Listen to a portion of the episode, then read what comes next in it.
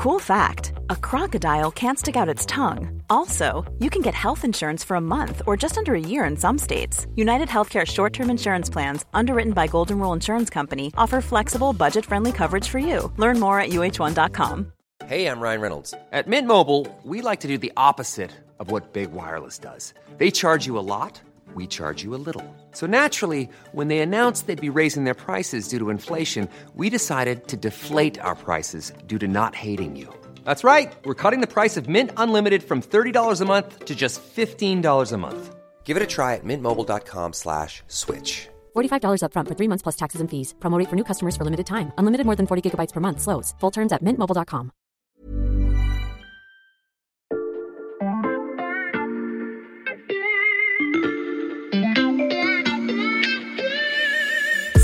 sur Parcoursup, c'est simple. On a plus de 7000 candidats pour 80 places cette année. Et bam, 27 euh, refus, 16 euh, vœux en attente et aucune proposition d'admission. Bon, on va vous dire euh, qu'est-ce qu'il aurait fallu que je fasse de mieux et la réponse c'est ben, rien en fait.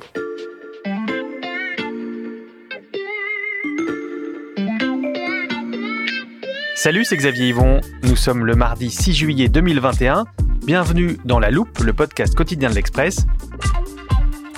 Allez, venez, on va écouter l'info de plus près. Que vous ayez passé votre bac il y a 10, 20, 50 ans ou l'année dernière, vous avez forcément entendu déjà parler de Parcoursup et a priori, pas forcément en bien. Ce ne sont plus 9500 lycéens, mais plutôt 40 000 qui attendent toujours de savoir ce qu'ils feront à la rentrée. J'ai eu aujourd'hui un mail me disant que j'étais pas prise pour finir, que j'étais placée en liste d'attente parce qu'ils avaient accepté trop de personnes sur Parcoursup. Tout ce qu'on m'a proposé, c'est des universités comme Montpellier, Brest, Nancy, J'habite dans le 19e arrondissement de Paris. Et cette année, ça ne s'annonce pas mieux. Le Covid a aggravé les choses. Beaucoup d'élèves restent pour l'instant sur le carreau, malgré souvent des dossiers scolaires impressionnants. Le système Parcoursup serait opaque, trop lent, source de stress pour des lycéens perdus dans le labyrinthe de l'orientation post-bac. Autant de critiques qu'on passe à la loupe aujourd'hui. On vous promet qu'à la fin de cet épisode, vous pourrez parler orientation avec votre neveu, votre fille ou votre petit-fils. À condition de comprendre les expressions des ados, mais pour ça, on peut rien pour vous.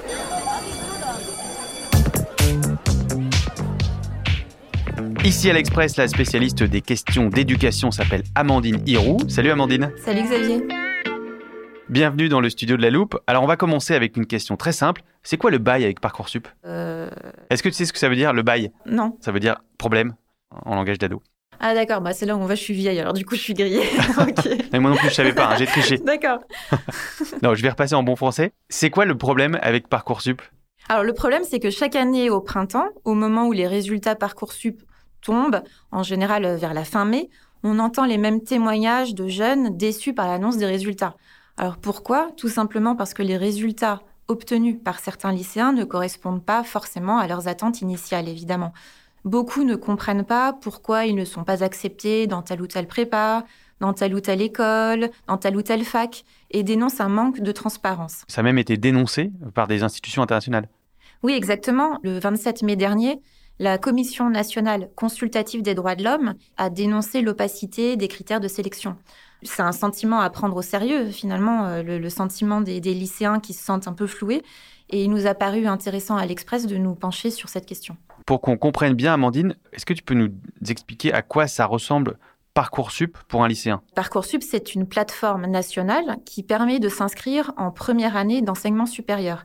Alors le système se base sur le principe de l'offre et de la demande, c'est-à-dire que les candidats entrent 10 vœux de leur choix, plus des sous-vœux pour certaines filières.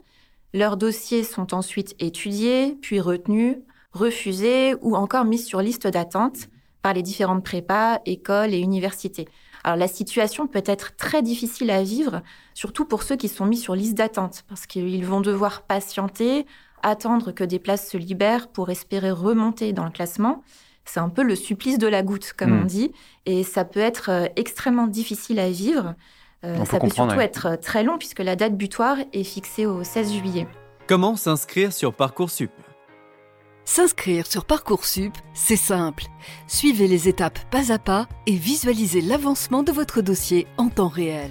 Ah oui, alors là, on est assez loin du vocabulaire des jeunes. Amandine, Qu'est-ce qui se passe pour les élèves dont tu as parlé qui restent sans vœu accepté après la date limite? Si un candidat n'a reçu aucune réponse positive, ou bien s'il est encore sur liste d'attente, à ce moment-là, il peut solliciter ce qu'on appelle un accompagnement personnalisé de son rectorat. C'est quoi? Donc le rectorat euh, va lui proposer de l'aider à trouver une formation qui colle au mieux à son projet, alors en fonction toujours des places disponibles. Alors, on vient de vous décrire un système euh, opaque, mais derrière Parcoursup, il y a des êtres humains. La preuve, j'en accueille un dans la loupe. Bonjour Thibaut Boncourt. Bonjour. Alors, vous êtes maître de conférences en sciences politiques à l'université Paris 1 Panthéon-Sorbonne et président de la commission d'examen des vœux de Parcoursup. Alors, Parcoursup, c'est une cuisine interne qui alimente beaucoup de fantasmes, donc on va essayer de mettre les choses bien à plat. Comment ça marche concrètement? Moi, en tant que président de la commission, je vais distribuer un certain nombre de dossiers à chacun de mes collègues. On est sept au total.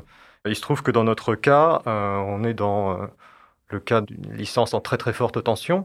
C'est-à-dire qu'on a un nombre de candidatures très très très très très supérieur au nombre de places qu'on est en mesure d'offrir. On a plus de 7000 candidats pour, euh, pour 80 places cette année. Donc vous avez 7000 candidats, 80 places. Vous faites comment? On fait euh, dans un premier temps un pré-classement, si on veut, en fonction des notes brutes des candidats. Et en fonction de ça, euh, on va travailler plus de manière qualitative sur les dossiers des candidats, c'est-à-dire là en regardant un peu plus, notamment les projets de formation, Bref, les éléments euh, qui ne sont pas quantifiables en fait euh, des dossiers. Donc vous avez cette vision d'ensemble et ensuite comment vous faites votre tri? Comment vous faites le choix? Nous au départ, on est censé être une licence euh, non sélective. De fait, de par la forte tension à laquelle on est soumise, on devient sélectif. Donc ça pose un problème qui est un problème éthique, politique, puisque qui dit parcours non sélectif dit théoriquement la possibilité pour tout bachelier d'y accéder. D'où l'idée que nous, on a de ne pas avoir euh, nécessairement dans la promotion exclusivement des euh, étudiants, enfin des candidats qui soient exactement tous identiques, qui auraient, enfin pour le dire vite, qui auraient tous 18 de moyenne et qui auraient tous fait au lycée euh, sciences économiques et sociales et histoire, sciences politiques, géopolitique, etc.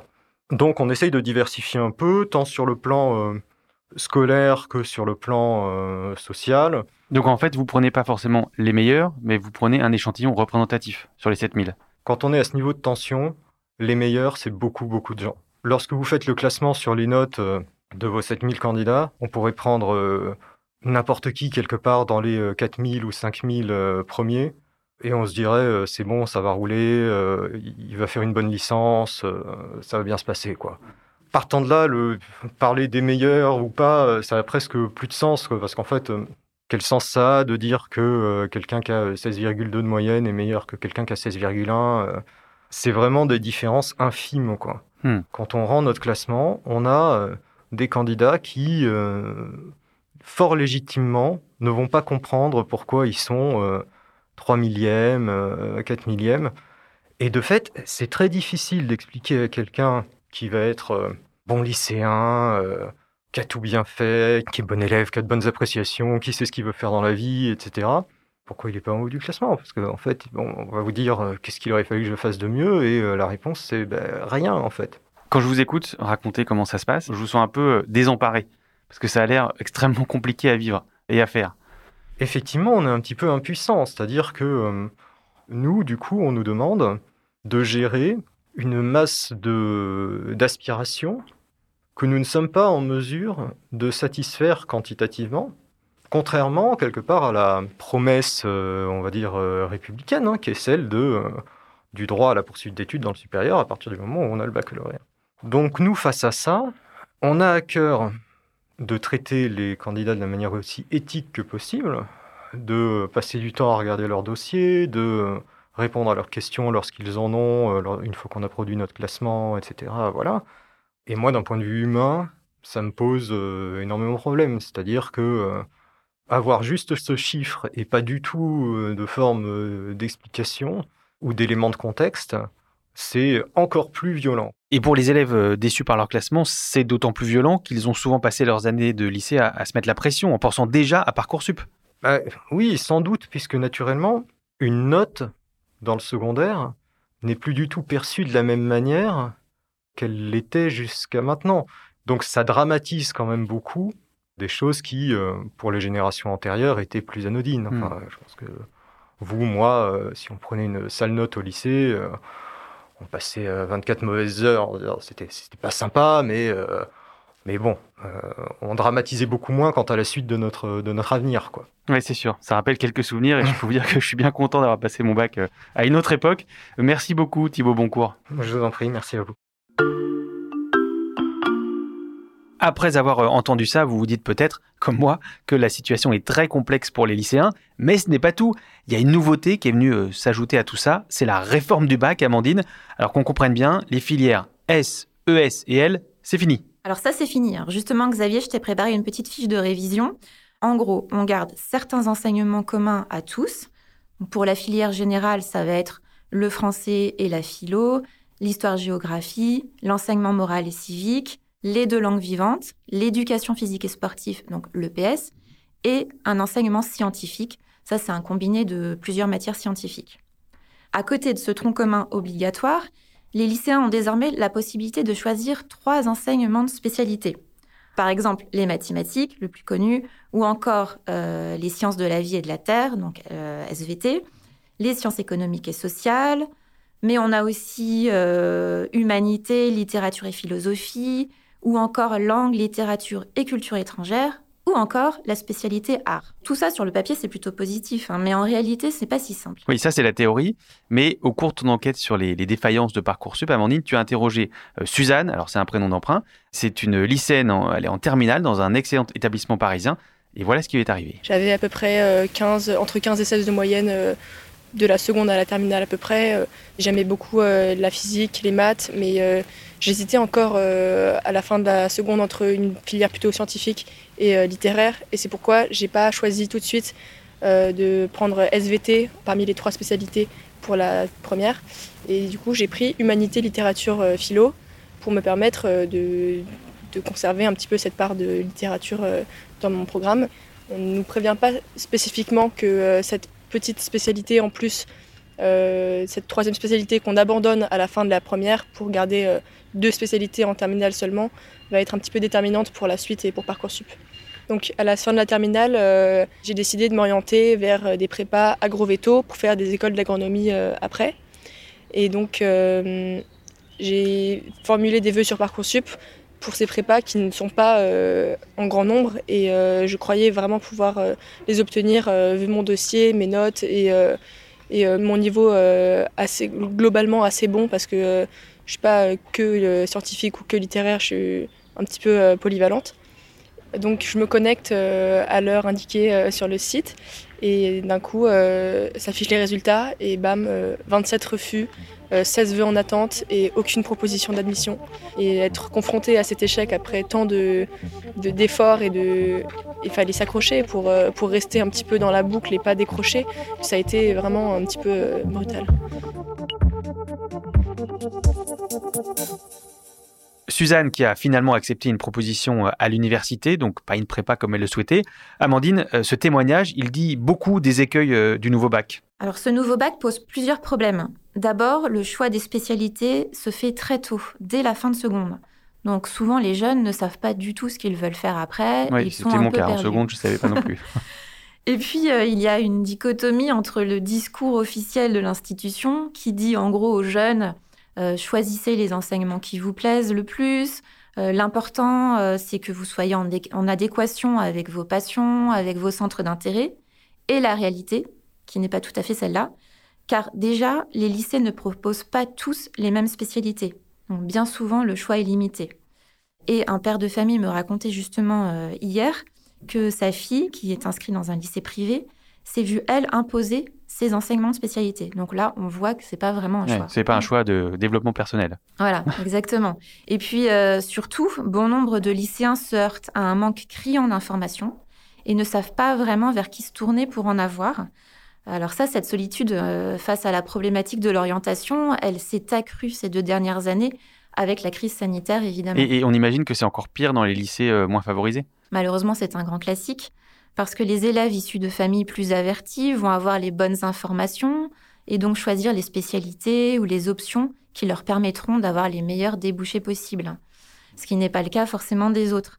Alors certes, ce nouveau bac à la carte est intéressant sur le papier, mais les choix et les stratégies sont encore plus complexes qu'avant. Et ça, les coachs privés l'ont bien compris. Les coachs privés, c'est quoi les coachs privés? Alors, ce sont des coachs qui proposent aux lycéens, moyennant finance évidemment, Bien sûr. euh, de les aider à s'y retrouver. Alors, euh, ça va parfois loin. hein. Ils vont même parfois jusqu'à les aider à rédiger leur dossier Parcoursup de A à Z, à écrire leur lettre de motivation. Et ce qui fait que ben, le développement de ce marché ne fait qu'accroître les inégalités, puisqu'il y a ceux qui ont les moyens de faire appel à ces coachs, et puis a les autres. Si je résume euh, ce qu'on vient de se dire, Amandine, on a le sentiment que la réforme du bac euh, a renforcé encore les difficultés que rencontrent les lycéens avec euh, Parcoursup, ce qui commence à faire donc beaucoup. Mais avant de condamner totalement Parcoursup, je te propose de prendre un peu de recul pour voir si euh, la plateforme a quand même quelques arguments en sa faveur.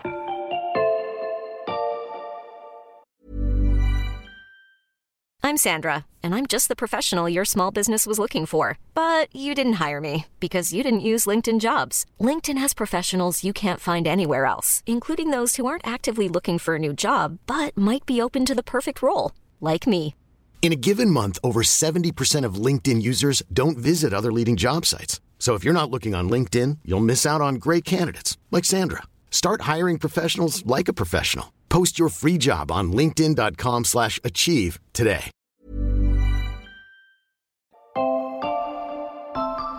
Amandine, si tu dois te faire l'avocate de Parcoursup, qu'est-ce que cette plateforme a pour elle?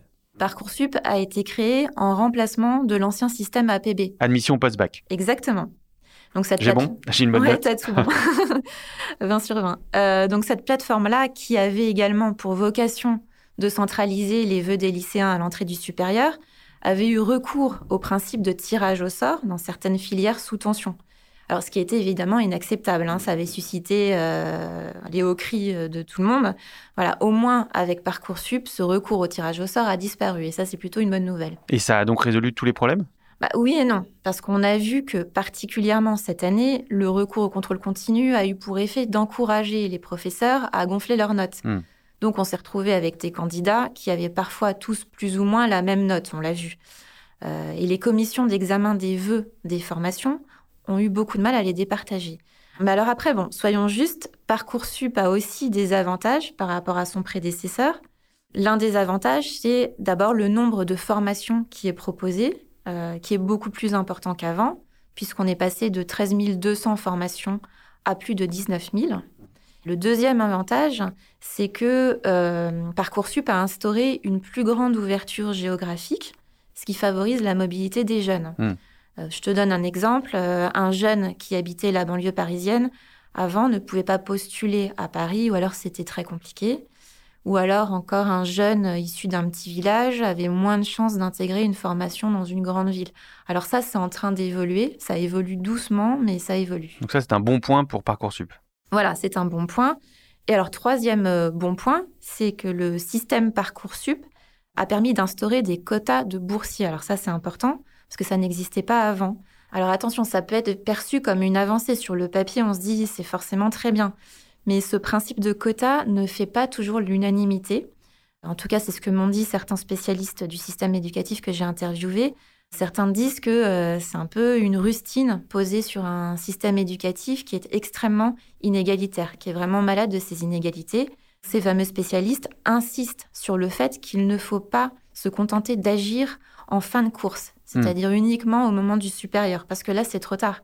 En fait, il faudrait prendre le problème à la racine et s'attaquer aux inégalités beaucoup plus tôt, dès le secondaire, voire même euh, dès, dès le primaire parfois. Donc, il y a quand même du bon dans Parcoursup, Amandine, c'est ce que tu viens de nous dire. Euh, et tu nous as rappelé aussi que admission post-bac, donc APB, était aussi très critiquée à son époque. Donc, en fait, il n'y a, pas de plateforme idéale. Bah non, malheureusement, tous ces débats autour d'APB avant, de Parcoursup aujourd'hui, occultent le vrai problème, qui est le manque de places disponibles dans l'enseignement supérieur. Euh, bon nombre de sociologues et d'universités pointent du doigt euh, le manque d'investissement des derniers gouvernements successifs dans le supérieur. Selon eux, quel que soit le système, on se heurtera toujours à cet écueil malheureusement. Ils mettent en avant le fait qu'on manque d'enseignants, que les postes ne sont pas toujours renouvelés, que les capacités d'accueil se maintiennent ou baissent selon les filières. Donc, la vraie question, c'est de savoir, en fait, s'il faut ouvrir davantage euh, certaines filières, augmenter le nombre de places, le nombre de profs, etc. Voilà, c'est ça, c'est la vraie question. Alors moi, j'ai interviewé euh, Au cours de mon enquête, Jérôme Teillard, qui est le chargé de mission Parcoursup, c'est un peu le monsieur Parcoursup du, ministère de l'enseignement supérieur. Et alors lui se défend en disant mais euh, nous on fait ce qu'on peut pour créer des places là où il y a des besoins. Mais attention, on doit aussi étudier la capacité d'insertion des formations. Le risque effectivement est qu'on leur reproche après d'avoir engagé des jeunes dans des études qui ne leur offriraient pas de débouchés. Donc on voit que c'est extrêmement complexe.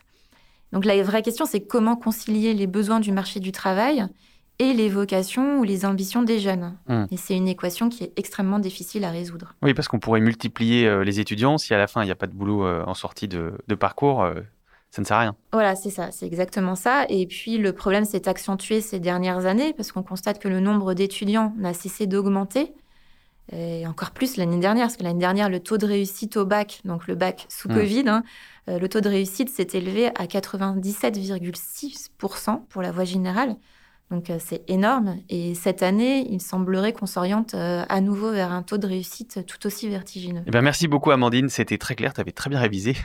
Je te mets 20 sur 20, comme ça on est sûr que tu vas trouver ton bonheur sur Parcoursup. Merci Xavier. malheureusement, mes années fac sont loin derrière moi. Je n'ai rien dit. Merci à vous d'avoir écouté euh, La Loupe, le podcast quotidien de l'Express.